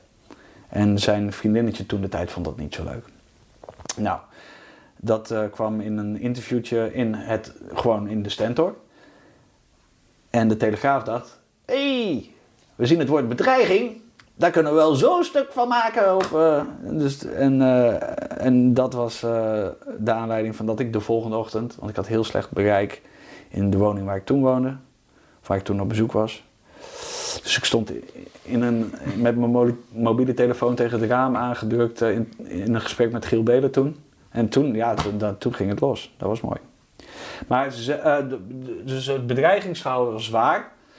En eh, wij eh, werden toen vertegenwoordigd door een, eh, door een reclamebureau. Die, dat, dat, en dan heb je het dus over dat netwerk. Dus die hebben ons Ja. uitgebracht, die hebben onze clips gemaakt. Ja. Anders waren we helemaal nergens gekomen.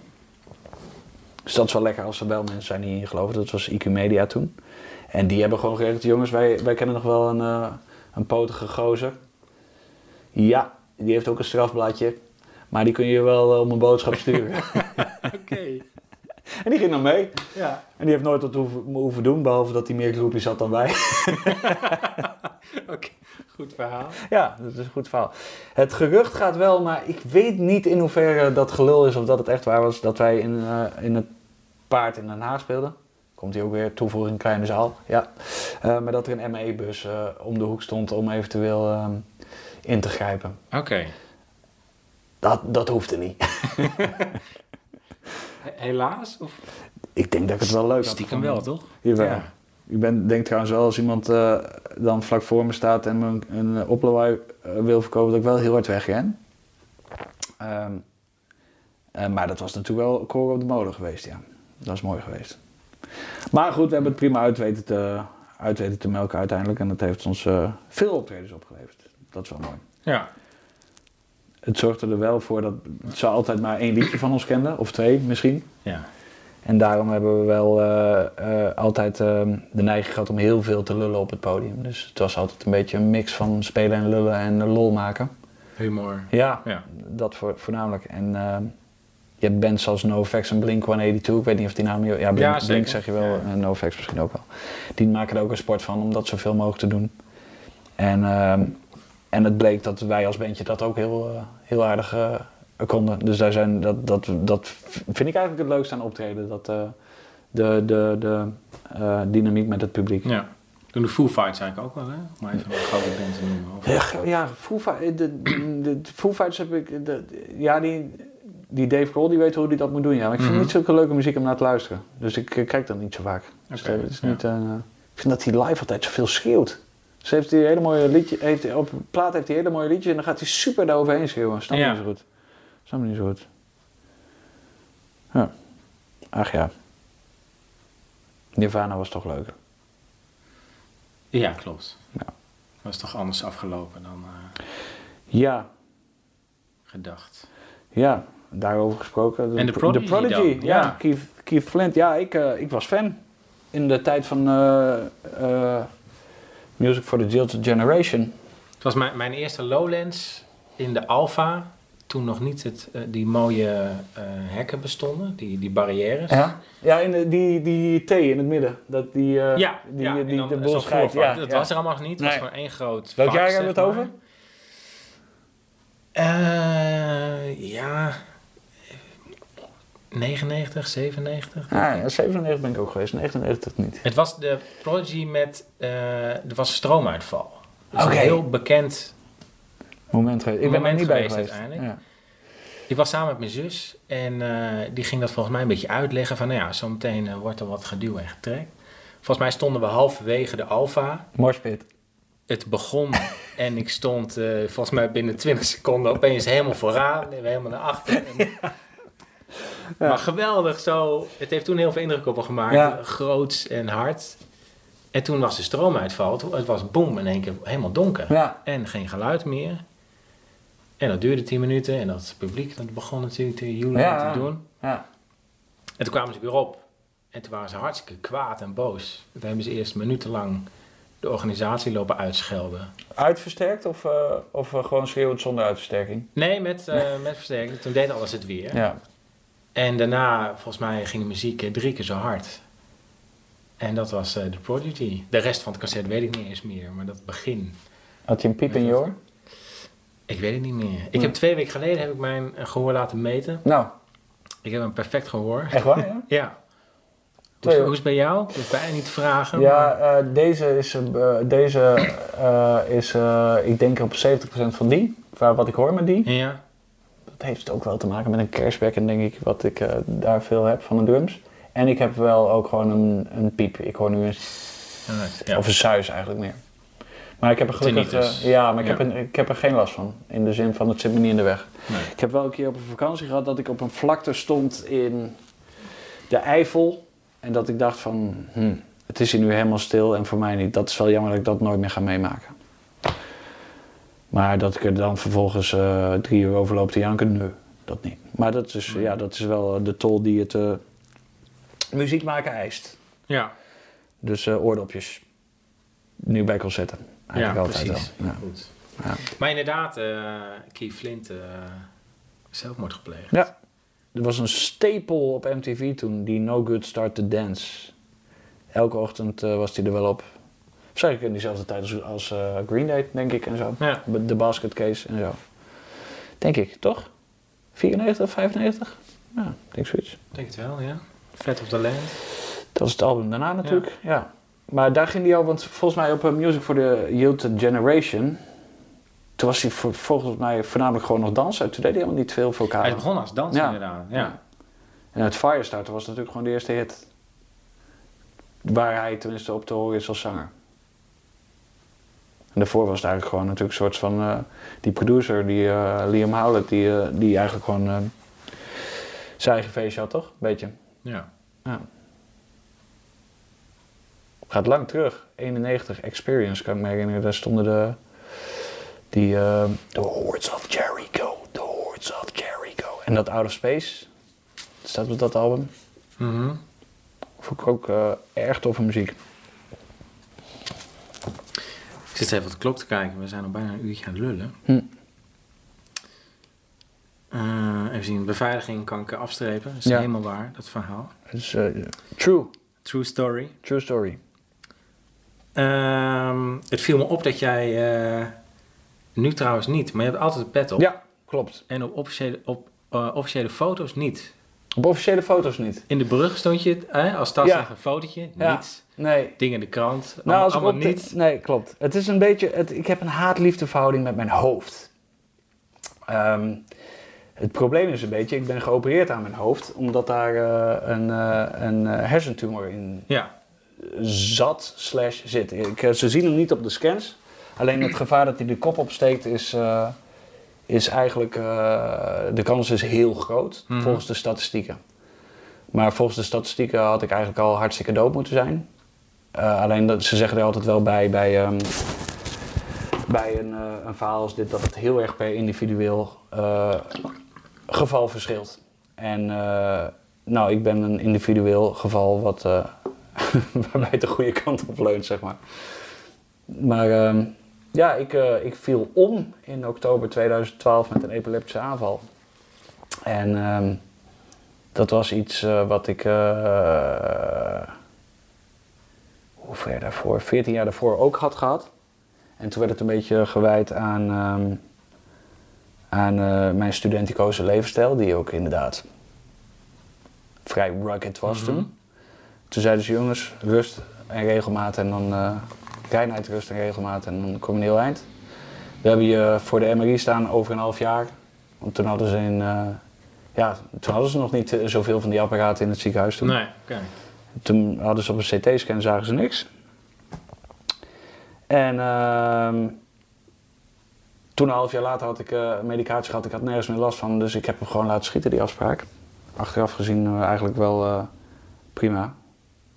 Want het bericht zou er niet anders op zijn geworden. Daar heb ik eigenlijk tot 2012 nergens last van gehad. Toen viel ik om. En omdat dat toen in een huis met plavuizen was, brak ik daarbij ook nog eventjes een rugwerveltje. En toen, eh, dat was oktober, en toen, heb ik, toen ben ik aan mijn hoofd geopereerd. Toen was ik eh, eigenlijk eh, met kerst en oud alweer aan het optreden. Dus ik had al geopereerd en toen zeiden ze, nou het is een graad 2 tumor, dus ehm, die laten we zitten, want die groeit niet zo heel snel. En we houden hem wel in de gaten. En dan, dan omdat het in je hoofd zit eh, en heel dicht eh, eh, tegen hersenweefsel, zijn ze altijd heel voorzichtig met dingen wegsnijden. Natuurlijk omdat ze niet willen dat je ineens je arm niet meer kan bewegen of ineens de letter T niet meer kan uitspreken. Ja. en toen ben ik gewoon weer aan het werk gegaan eigenlijk. Ik liep er wel toen in de marge te kutten met baantjes hoor. Dat was wel het bericht zo van, je hebt gemiddeld nu nog 10 jaar te leven. Dat was toen eh, eigenlijk de boodschap. Gemiddeld bij een graad 2 tumor. Dat was wel zo van, oké. hm. En ehm, toen een jaar later, toen ehm, ging ik gewoon voor een periodieke scan weer naar het ziekenhuis. En toen was het een graad 3 geworden. En die- was dus heviger was die teruggekeerd. En daarvan is de gemiddelde levensduur als je op internet gaat googlen voor een graad 3 eh, tumor is dan 3 jaar. Nou, dat was in januari 2014. Dus ik ben wat dat betreft over eh, de gemiddelde eh, houdbaarheidsdatum ben ik heen. En eh, ik heb mijn laatste scan gehad in begin januari. En toen, toen was, een- was het niet te zien. Dus dan is het weer een half jaar wachten tot de volgende scan. Daar komt het op neer. Ja. Er gaat een piepje. Ja. Is de batterij het, op? eh, het GoPro'tje is, eh, is op. Ah. Maakt niet uit. Ah, oké. Mooi zo. Het GoPro'tje is op, ja. Het GoPro'tje. Het Ja. GoPro'tje. Wil je nog een biertje? Eh, ik heb nog. Ah. Best wel. Oké, heb ik ook nog aan. Ik heb ook nog. Ik heb nog staan. Maar het is wel iets wat ehm, ongoing is. Ja. Ja. Ja, het is wel zo, je voelt eh, ehm, op het moment ehm, ehm, eh, dat je het te horen krijgt, eh, is het heel erg. Ook eh, ik, voor, voor mijn toenmalige vriendin was het natuurlijk ook super heftig. En ja, dat is.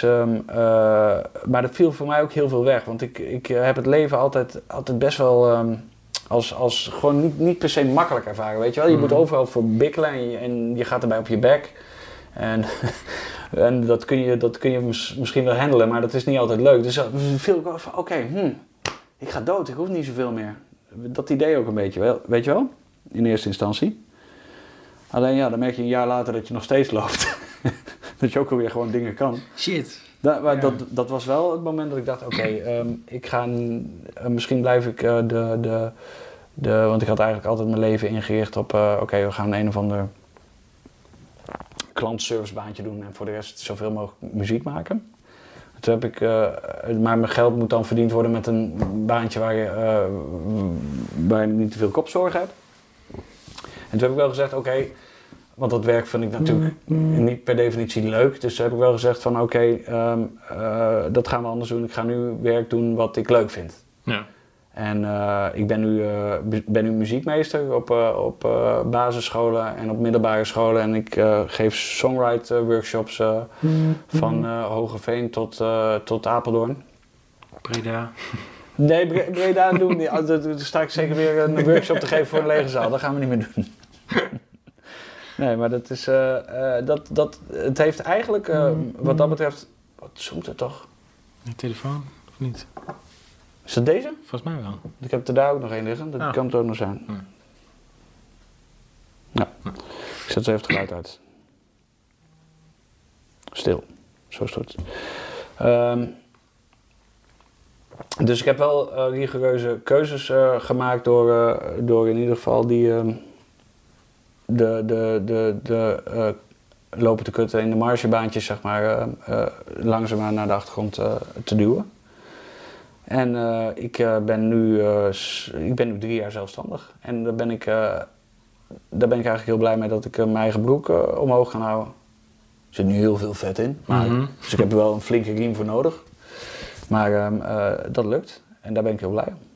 Ik moet zelfs dingen afhouden, joh. Dat is wel ehm, een luxe. En daar moet ik wel voor waken, want ik... eh, het mooiste, allermooiste is vrije tijd, jongen. Dan kun je lekker muziek maken. Ja, precies. Ja. Ik, ik leef niet om te werken. Nee, nee, Nee, nee. absoluut niet. Maar het is, ja, eh, noem, je het, noem je het een ziekte die je hebt? Of, Het, eh, ja, mm, ja. Alleen, eh, maar je, je, ik ben je, niet voelt, ziek. je, je, je voelt er niks Nee, van? ik Of voel er je- helemaal niks je van, hoeft niet eh, over te geven, je wordt niet misselijk. Nee, ik kom na mijn hersenoperatie gewoon na drie dagen naar huis. Ja, En eh, de dagen dat je er ligt, stoppen ze je zo vol met eh zwellingremmers en pijnstillers dat je, ja. dat je de wereld draait door en Pauw loopt te kijken alsof je naar een comedy loopt te kijken. Ik liep echt keihard te lachen op de intensive care. ja. Dat vond, er lag tegenover mij een man te pruttelen. Ik denk dat hij uit een auto-ongeluk kwam of zo. Maar dat, ik kon mijn lachen niet inhouden. Die zit zo onder die, eh, onder die pijnstillende medicatie. Dat is een belevenis aan zich. Ja, een lol met de verpleegsters, hè. ja. Ja. Maar is het omdat je het... Je hebt, ja, je hebt er geen last van. Nou, Maar het wordt eigenlijk alleen maar tegen je gezegd van nou, eh, nog tien jaar, nog vijf jaar. Dus dat- Ja, het is de- wel, wel gek, toch? Eh, het is even gek, maar volgens mij iedereen, ik heb, eh, je spreekt mensen en, en, en iedereen heeft wel wat. En eh, misschien niet zo'n Mhm. niet zo'n eh, ehm, ehm, rare diagnose of zo'n raar verhaal wat ik dan voor mijn kiezer krijg. Maar volgens mij is de mens er wel zo op ingesteld dat hij ehm, eh, dan maar weer verder gaat en roeit met de riemen die hij die die heeft. Ik denk dat dat het gewoon is. Want je kan niet, niet en dat heb ik, natuurlijk heb ik dat wel een paar weken gedaan, maar je kan niet, eh, je kan niet ehm, een half jaar in een, in een, in een hoekje gaan lopen huilen en, eh, en jezelf beklagen. Kan wel, overigens. Mhm.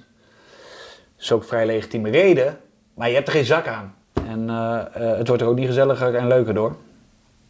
En ik ben eigenlijk vrij snel weer dingen wezen oppakken. Behalve dat, eh behalve dat klantenservicebaantje, dat, daar was ik nog wel een tijdje te ziek voor. Dat was ook wel, eh, ja, dan, die, dat heb je, daar heb je ook gewoon echt geen zin in dan. Ik werkte toen, eh, ik werkte toen bij Ascent. En dan, als je dat soort dingen aan je hoofd hebt, dan heb je, heb je niet zo zin om, eh, om over, over elektriciteit en gas te gaan praten met mensen aan de telefoon. Maar goed, naar die tweede. Snap ik wel. Ja, Ja. naar die, naar die tweede. Kijk, die eerste, dat, daar merkte hij dan geen zak van, sowieso niet. Behalve die ene epileptische aanval. Mhm. En dat je, dat je rug ineens toch wat minder is. Overigens was het wel grappig toen ehm, eh, bij het doorlichten van mijn rug kwamen ze erachter dat ik mijn eh, rug een keer eerder had gebroken. en ik wist wel wanneer dat was. Toen was de, de populariteit van nou en ook al tanende. En toen was ik wezen crowdsurfen in Veenendaal en toen hield het publiek op na vier, na vier rijen. En toen, toen viel ik keihard op mijn rug. Toen ben ik eh, als een... ehm, als een gehandicapte afgevoerd, wel behoorlijk, ja. Ja. Eh, maar eh, na die tweede, eh, nadat ze hadden gediagnosticeerd dat die graad 3 er zat, toen heb ik wel het, het chemotrajectje en, ehm, en het bestralingstrajectje doorgemoeten. En Mhm. daar, daar zit het ambivalente in die pet in. Want er zit hier dus nu zo'n plek op mijn kop Ja. door die bestraling. En als ik mijn haar een beetje heb gesteld, dan, dan zie je er bijna niets van. Maar ik was eigenlijk ook al een petdrager voordat ik dat hele gebeuren me overkwam. Ja. En nog steeds, eh, ik eh, koop eigenlijk elke drie maanden wel een paar petjes. Ik vind het gewoon mooie dingen. En, ehm, en, ehm, en dat is eh, waar, waardoor je me soms zonder pet en soms met pet tegenkomt. Soms kom ik op een school met een pet op. En dan heb ik geen zin om het verhaal te vertellen. Maar dan wordt er gezegd, ja hier op school dragen we geen petjes. Dus dan zit ik te kijken, nou, moet- ik eerst even zo doen voordat ik Ja. eh, de school binnenloop, zeg maar. Maar uiteindelijk heeft het... eh, je hebt er in die zin niet veel last van, maar het heeft je wel eh, ook wel mooie dingen gebracht.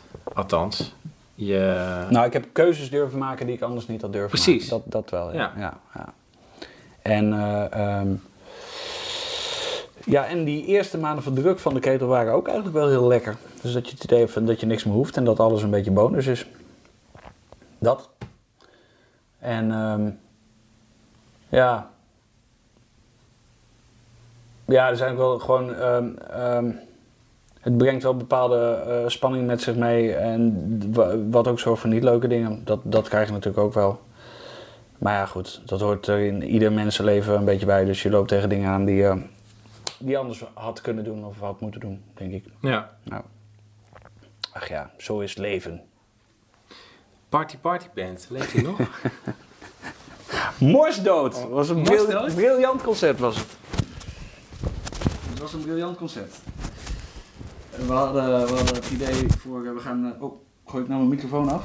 Oh, oh, oh, oh, ja. Het gebeurt allemaal live, live. Ik krijg er warm van. Moet jij nog een biertje halen? Ja, zal ik uh, ook Zullen eentje voor jou we er pakken? gelijk een momentje van maken? Ja. Ja.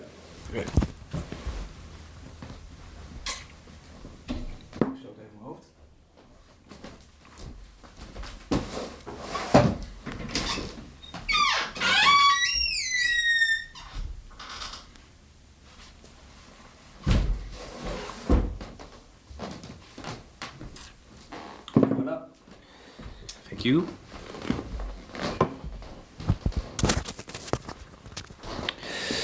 We waren klaar met eh Nou en, maar we waren niet klaar met muziek maken.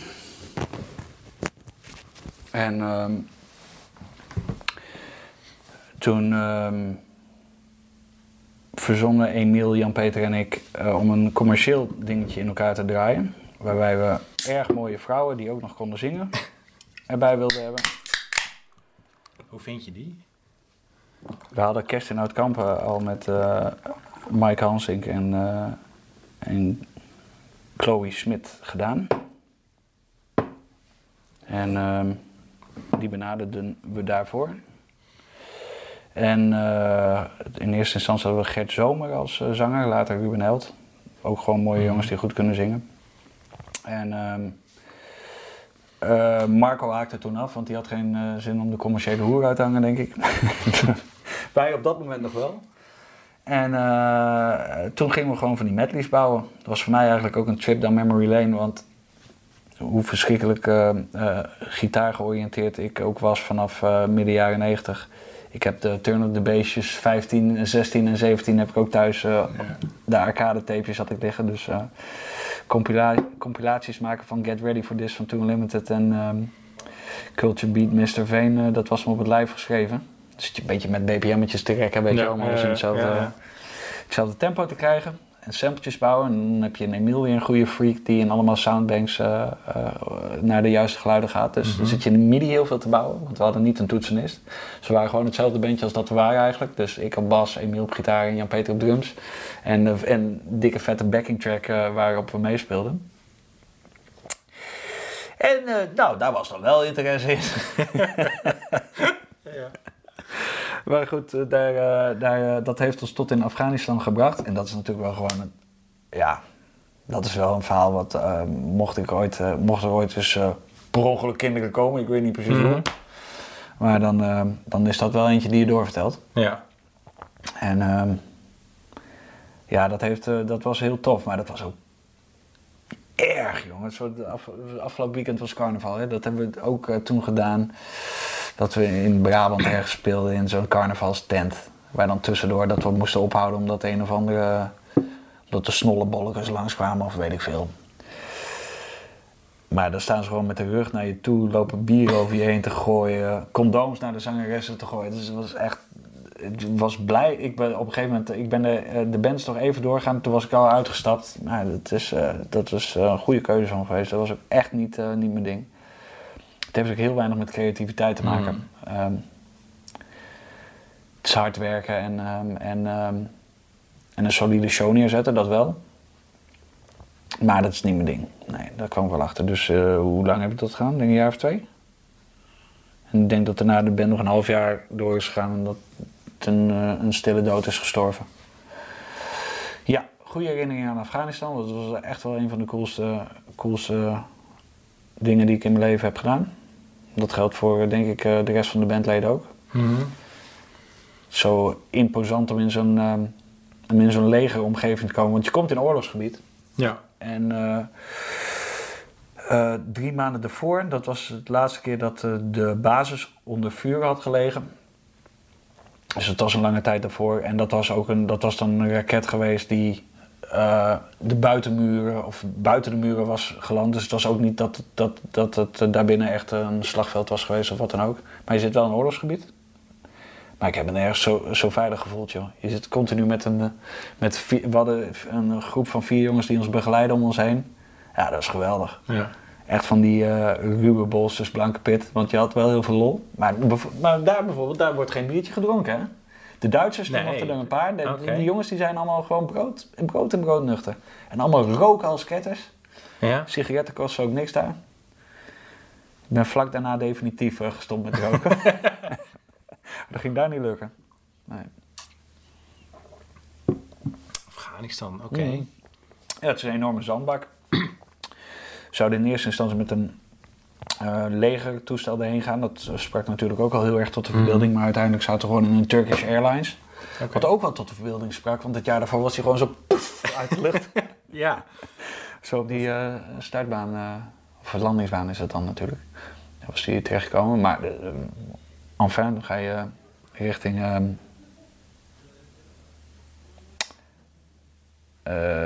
eh, is dat Ankara? De hoofdstad van Turkije? Ja, ja. En daar, ehm,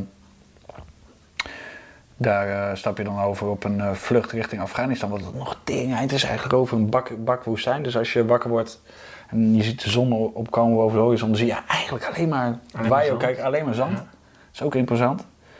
En, ehm, en eh, we moesten drie keer landen in Afghanistan, omdat er een, eh, een te harde wind stond. Dus hij moest echt drie keer en. Ah, oké. Ja. Ik vond het eigenlijk wel leuk. Dat vond ik wel grappig. De, eh, ehm, ik was niet zo'n held met vliegen. Ik vond het altijd heel erg eng. Maar nu had ik het idee, nou ja... Ja, dat is wel een goede keuze dat ze weer omhoog gaan. Blijkbaar is het nu te gevaarlijk. nou, ik zeg van, nou ja, beter dat we het nog een keer proberen dan dat we... ja, precies. Ja, Ja. maar uiteindelijk landde die prima. En, als, en dan eh, in Afghanistan staat er dan zo'n eh, bak van een Boeing 747 naast, eh, naast de landingsbaan die daar ooit een noodlanding heeft moeten maken van een of andere Arabische sheik en die hem dan maar heeft laten staan omdat Ja, het duurder ja. was om hem daar weer weg te halen dan... Ja, eh, ja. Mooi.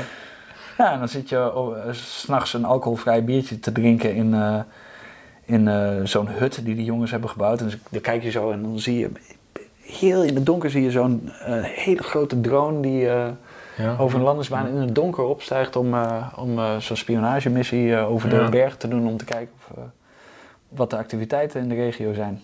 En het was daar één, één optreden? Of? Twee. We Twee hebben één, keer voor, eh, voor, eh, de Nederlands, eh, voor het Nederlands publiek gedaan. En één keer voor een internationaal publiek. Ja, dat was een feestje. En die jongens, die hebben het... Je kan er niet zeggen dat ze daar overal gezellig de stad in kunnen in Afghanistan om daar Mhm. Nee, leuke dingen te doen. Nee. Dus dat was, daar ging het dak wel, dak wel ervan af. Dat was erg, erg tof om te doen. Ja, dat was toen... dat was... ja, dat- is gewoon een van de, van de legendarische optredens die ik, eh, die ik misschien nog wel liever had gedaan dan Paradiso of Melkweg. Kleine zaal. Kleine, kleine zaal. Bovenzaal. Paradiso bovenzaal. Bovenzaal, bovenzaal, ja. Oké. En Melkweg groot zaal, maar half vol. Heel goed, heel goed. half volle Melkweg. Halfvolle Ik hoor, melk. ik hoor nu Oh, hoe ja, grappig. ja. Dit is de eerste keer dat ik het maak. Hm. Goh, leuk joh, dat je eh, 14 jaar later op zo'n goede grap komt. Nou, zo goed was het weer niet. En ehm, wat, gaat, wat gaat er verder gebeuren met Noen nu? Ja, we gaan... eh, Is het Noen? Want ik, ik las ook nog ergens los. Los, ja. Dat was wat Emiel en ik eh bekend maakten dat we dat gingen opstarten op het moment dat wij 20 jaar eh, samen spelen vierden. Ja. Maar dat hebben we uiteindelijk niet zo veel verder opgepakt. Snel losgelaten. Losgelaten. We hebben losgelaten en nou hem weer opgepakt. Dus ehm, ja, nee, de, ehm, waar we gewoon wel achter kwamen. Kijk, wij zijn, nou is altijd een vriendenband geweest. Dus, ehm, eh, en we zijn ook, nadat de band uit elkaar is gegaan, zijn we gewoon vrienden gebleven. Ja. Eh, je merkt wel dat ook omdat er eh, inderdaad gewoon gezinnen vormen en kinderen komen, dat je elkaar minder vaak ziet. maar je merkt ook dat op het moment dat je weer samen aan het spelen bent, dat de, binnen no time het weer eh, in elkaar klikt, zo'n beetje. Gewoon omdat je, ja, toen we voor het eerst uit elkaar gingen, toen speelden we al twaalf jaar samen natuurlijk. En daarvoor ook in andere bandjes, met, eh, is zowel met Jan-Peter, Emiel als Marco had ik, eh, had ik in andere bands gezeten Mhm. ook dus. En in die combi 12 jaar. En dan, ja, dan, dan, dan heb je niet zoveel nodig om elkaar te snappen in een oefenruimte.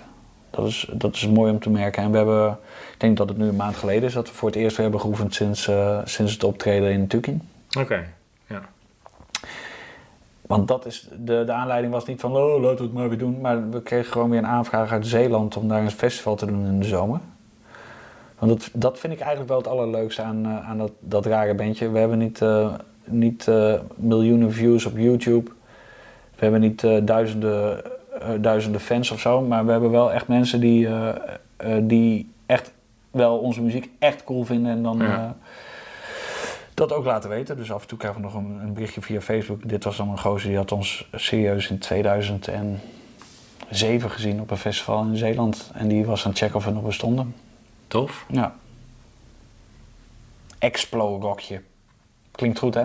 Ja. Ja, dat, zo heette dat festival toen. Waar we nu spelen is Anywave CXC. In de zomer. Oké. Maar ja, daar willen we dan ook wel proberen om weer wat dingetjes omheen te doen. Want om voor één optreden nou weer te gaan oefenen, dat is ook Ja, een precies. beetje... Ja. Dus even kijken hoe dat loopt. Ik wil nog één ding eh, wil ik even van je weten. Ja, dat is Van goed. zo bespreken. Ik eh, was een beetje aan het researchen. Eh Gothic Mädchen kwam ik tegen. Ja, lelijk hè? En toch 10k hè?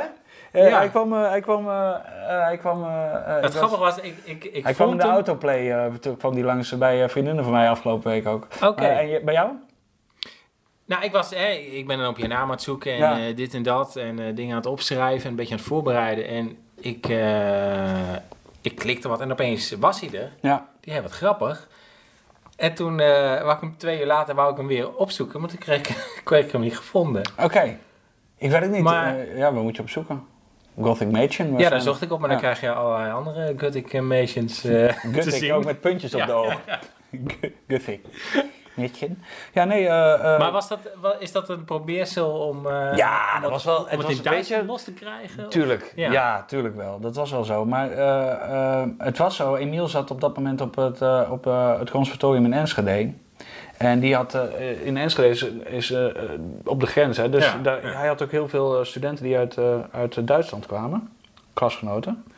En één zo'n gozer die zei, nou daar kan ik wel een tekst van maken. Dus we hebben sa- zijn samen in de studio gezeten in Surhuisterveen. En daar hebben, zijn we gaan schrijven aan, het, aan dat nummer. Terwijl wij volgens mij ondertussen waren we... Een, ehm, ik denk dat we ondertussen de single van Roos aan het opne- opnemen waren toen. En eh, toen dachten we, ja, als we dan toch in die studio zitten... dan zetten we hem met een eh, pilsje in het huisje bij de studio. En dan gaat hij lekker schrijven en dan kom ik af en toe even binnen. En dan eh, check ik even wat hij heeft geschreven en of ik het mijn bek uit krijg. Ja, Zo pittig hoor, poel. Duits. Ja, Ja. ja, om als een native speaker te klinken. Ik, ook altijd, ik hoor het ook altijd op de radio als, een, als, een, als je een Nederlandse band hoort die Engels zingt. Je hoort, je hoort het Ja, gewoon. ja, je hoort het gewoon. En zeker als er gesproken wordt. eh, je hebt, eh, ik, eh, ik, ik heb een hele ongezonde fascinatie voor. ken je het fenomeen MMA? Ja, ja. Dus, dat ze zeg maar elkaar voor de bek slaan en ook nog door mogen hebben op de grond. ja met stoelen en... eh, nou, stoelen nog niet. Nee, dat is, dat is het nepworstelen. Het echte, Oh, het- dat, het oh echte zo, ja, ja, ja. Maar die jongens die dat echt kunnen, dus die kickboxers, dat zijn heel vaak Nederlandse coaches. Op een of andere manier is die, dat kickboksen en zo, daar is Nederland Ah, heel groot in. Ja. Maar als je daar programma's over kijkt, dan hoor je altijd dat die coaches uit Nederland komen. Dat hoor je, dus dan hebben ze soms een, een heel Amerikaans klinkende naam. Hans Hoeft. Ja, ja. En dan hoor je ze praten en dan hoor je gewoon dat ze uit... eh, Ja, die, die glory-wedstrijden en zo. Dat, eh, Dat Glorious Kickbox inderdaad, ja. En dan heb je de UFC, dat is dan, eh, dan zijn er nog wat minder regeltjes. Dan worden de handschoentjes wat kleiner. ah, ja. Kooi eromheen en... Ja. ja. Octagon. Ja. En het is heel grappig, want ik ben... ik heb ooit een discussie in het jongerenwerk gehad eh, eh, over of kickboksen constructief zou zijn om te leren aan jongeren, omdat ze dan eh, meer te weten komen over respect. Ik heb dat altijd een beetje Ja, je hebt in Rotterdam wel van die scholen. Ja, maar ik denk Ja. van je wapent die, die klerenventjes gewoon om, om, Ja. om mensen in elkaar te mappen op ja. straat. Want de grap is natuurlijk, dat heeft niks te maken met, dat is, heeft eerder te maken met de angst. Of met de zelfvertrouwen van ik, kan- ja, ik kan hem wel hebben. Dan dat het te maken heeft met respect of zo. Ik geloof Ja, niet precies, ja. Ik heb het idee dat je Ja. die kids wapent. Ik ben zelf ook echt niet een eh, vechtersbaasje, maar ik merkte wel dat ik echt... eh, je had toen Conor McGregor, dat was zo'n schreeuwier die een hele grote bek had. En dat me dat mateloos intrigeerde hoe die gozer zich profileerde. En toen ben ik dat een beetje gaan kijken. Maar er gaat heel veel geld ook in om, hè? Het is eh, enorm aan het groeien, ja. Ja. Want hij pakte enorm veel geld op. Omdat hij dan tegen zo'n bokser, Ja. Die tegen die Floyd Mayweather ging, eh, ging boksen. Maar die andere jongetjes, die beklagen zich wel behoorlijk hoor. Want die laten zich wel Ah, echt flink in, eh, tot, tot puin mappen. En die kunnen... Want bij die jongens is het wel natuurlijk gewoon zo... eh, als die een keer een knock-out gaan, dan zijn ze wel een bak hersencellen Ja. kwijt. Ja. De kans op, eh, op permanente schade is bij die jongens eh, niet, eh, niet gering. Die gaan ook nooit blessurevrij een eh, zo'n wedstrijd in. Nee, dat me Nee. niet, nee. Nee. Nou, Maar, maar het Duitse avontuur van nou en, eh, Oh ja, dat is niet geworden. nee, nee, nee, ja, nee. Nee, ja. We hadden ook helemaal geen netwerk in Duitsland om dat aan op te hangen en om Jan Smit nou te bellen of in zijn voorprogramma mogen. Dat was ook niet zo gepast. Maar dat was wel de reden dat we dachten, oké, die eh, Nederlandse artiesten doen het wel makkelijk goed. En als we hier al een relletje hebben in, eh, in Nederland Ja, met een tekst precies. die, Ja. die, die eigenlijk gewoon heel schattig was. Want er zit natuurlijk helemaal niks kwaads in. Kijken of we dat in, eh, in kwadraat kunnen eh, in een land eh, dat Ja. hoeveel, hoe, hoeveel meer inwoners heeft. Precies. Maar goed, dat mocht niet zo wezen. Dus gelukkig maar, anders had ik moet- Duits moeten zingen voor de rest van mijn leven. Dat doet natuurlijk niemand voor zijn lol. Nee, inderdaad. Oké. Ehm, ik ben benieuwd wat, wat Klaas te zeggen heeft over dit meer dan een uurtje, denk ik, hebben we gezeten al. Ja, al zeker. Dit is, we hebben, Ja. Ik heb een, een record. Ik heb nog niet zo heel veel afleveringen, maar... eh, Nou, ik ben er trots hadden- op. Kijken hoe lang ik het record vasthoud. maar ik ben ook wel benieuwd wat Klaas... eh, ik geef eh, Klaas af en toe zangles. Wist je dat? nee. Ja, Nee, oké, het, ja. is een, het is een erg vlijtige, vlijtige, vlijtige leerling. Mooi man. Gave vent ook. Mag hem graag. Dus Klaas, bring it on. Klaas-Jan, jongen, waar haal je ze toch elke keer weer vandaan? Geweldig. Begonnen als rapper, dat zijn altijd de beste. Dit wordt een lofzang, ik moet immers nog lessen. Zonder te boksen, schade aan hersens. Bas is een liefhebber van minstens de helft van de mensen. Geen vechter. Een creatieve leider op een met middeleeuwse panden bezaaide lege vlakte. Al gespeeld in Paradiso, steek die maar in je zakje. Als hij hard wordt ingespeeld, durft hij hem op de borst te pakken. Het vervolg is zonder omhaal. En daarom ben je mijn makker. Bassie vond de journalistiek zo boeiend dat hij er tien jaar op gestudeerd heeft. En vervolgens wat anders is gaan doen. Het blijft een echte eigenwijze smeerkees. Elke keer als ik zangles bij hem heb, is hij weer hees. Wegens alle dingen over ontspanning die hij tegen me schreeuwt. Bas is de beste stadsdichter die we ooit hebben gehad. Beter was de titel daarna ook afgeschaft. Maar als de nachtburgemeester, ik dus, zijn decreten uitvaardigt, ligt iedereen al plat. Net als de gedichten van je opvolgers, Bas. Maar even serieus. Toen ik je hoorde, zat ik neer bij de pakken. Want ik volg met angst en beven de problemen met je hasses. Als een punker echter, met een gebroken rug, nog weet op te krabbelen, dan moet een rapper met een bevend hart niet voorbarig lopen janken. Maar ja, ik hou nou eenmaal van je. Je bent de pisvlek op de mastenbroek. Omdat je karakter geeft aan kampen. En daarvoor dank ik u. Meer van dit vind je op podcastkampen.nl.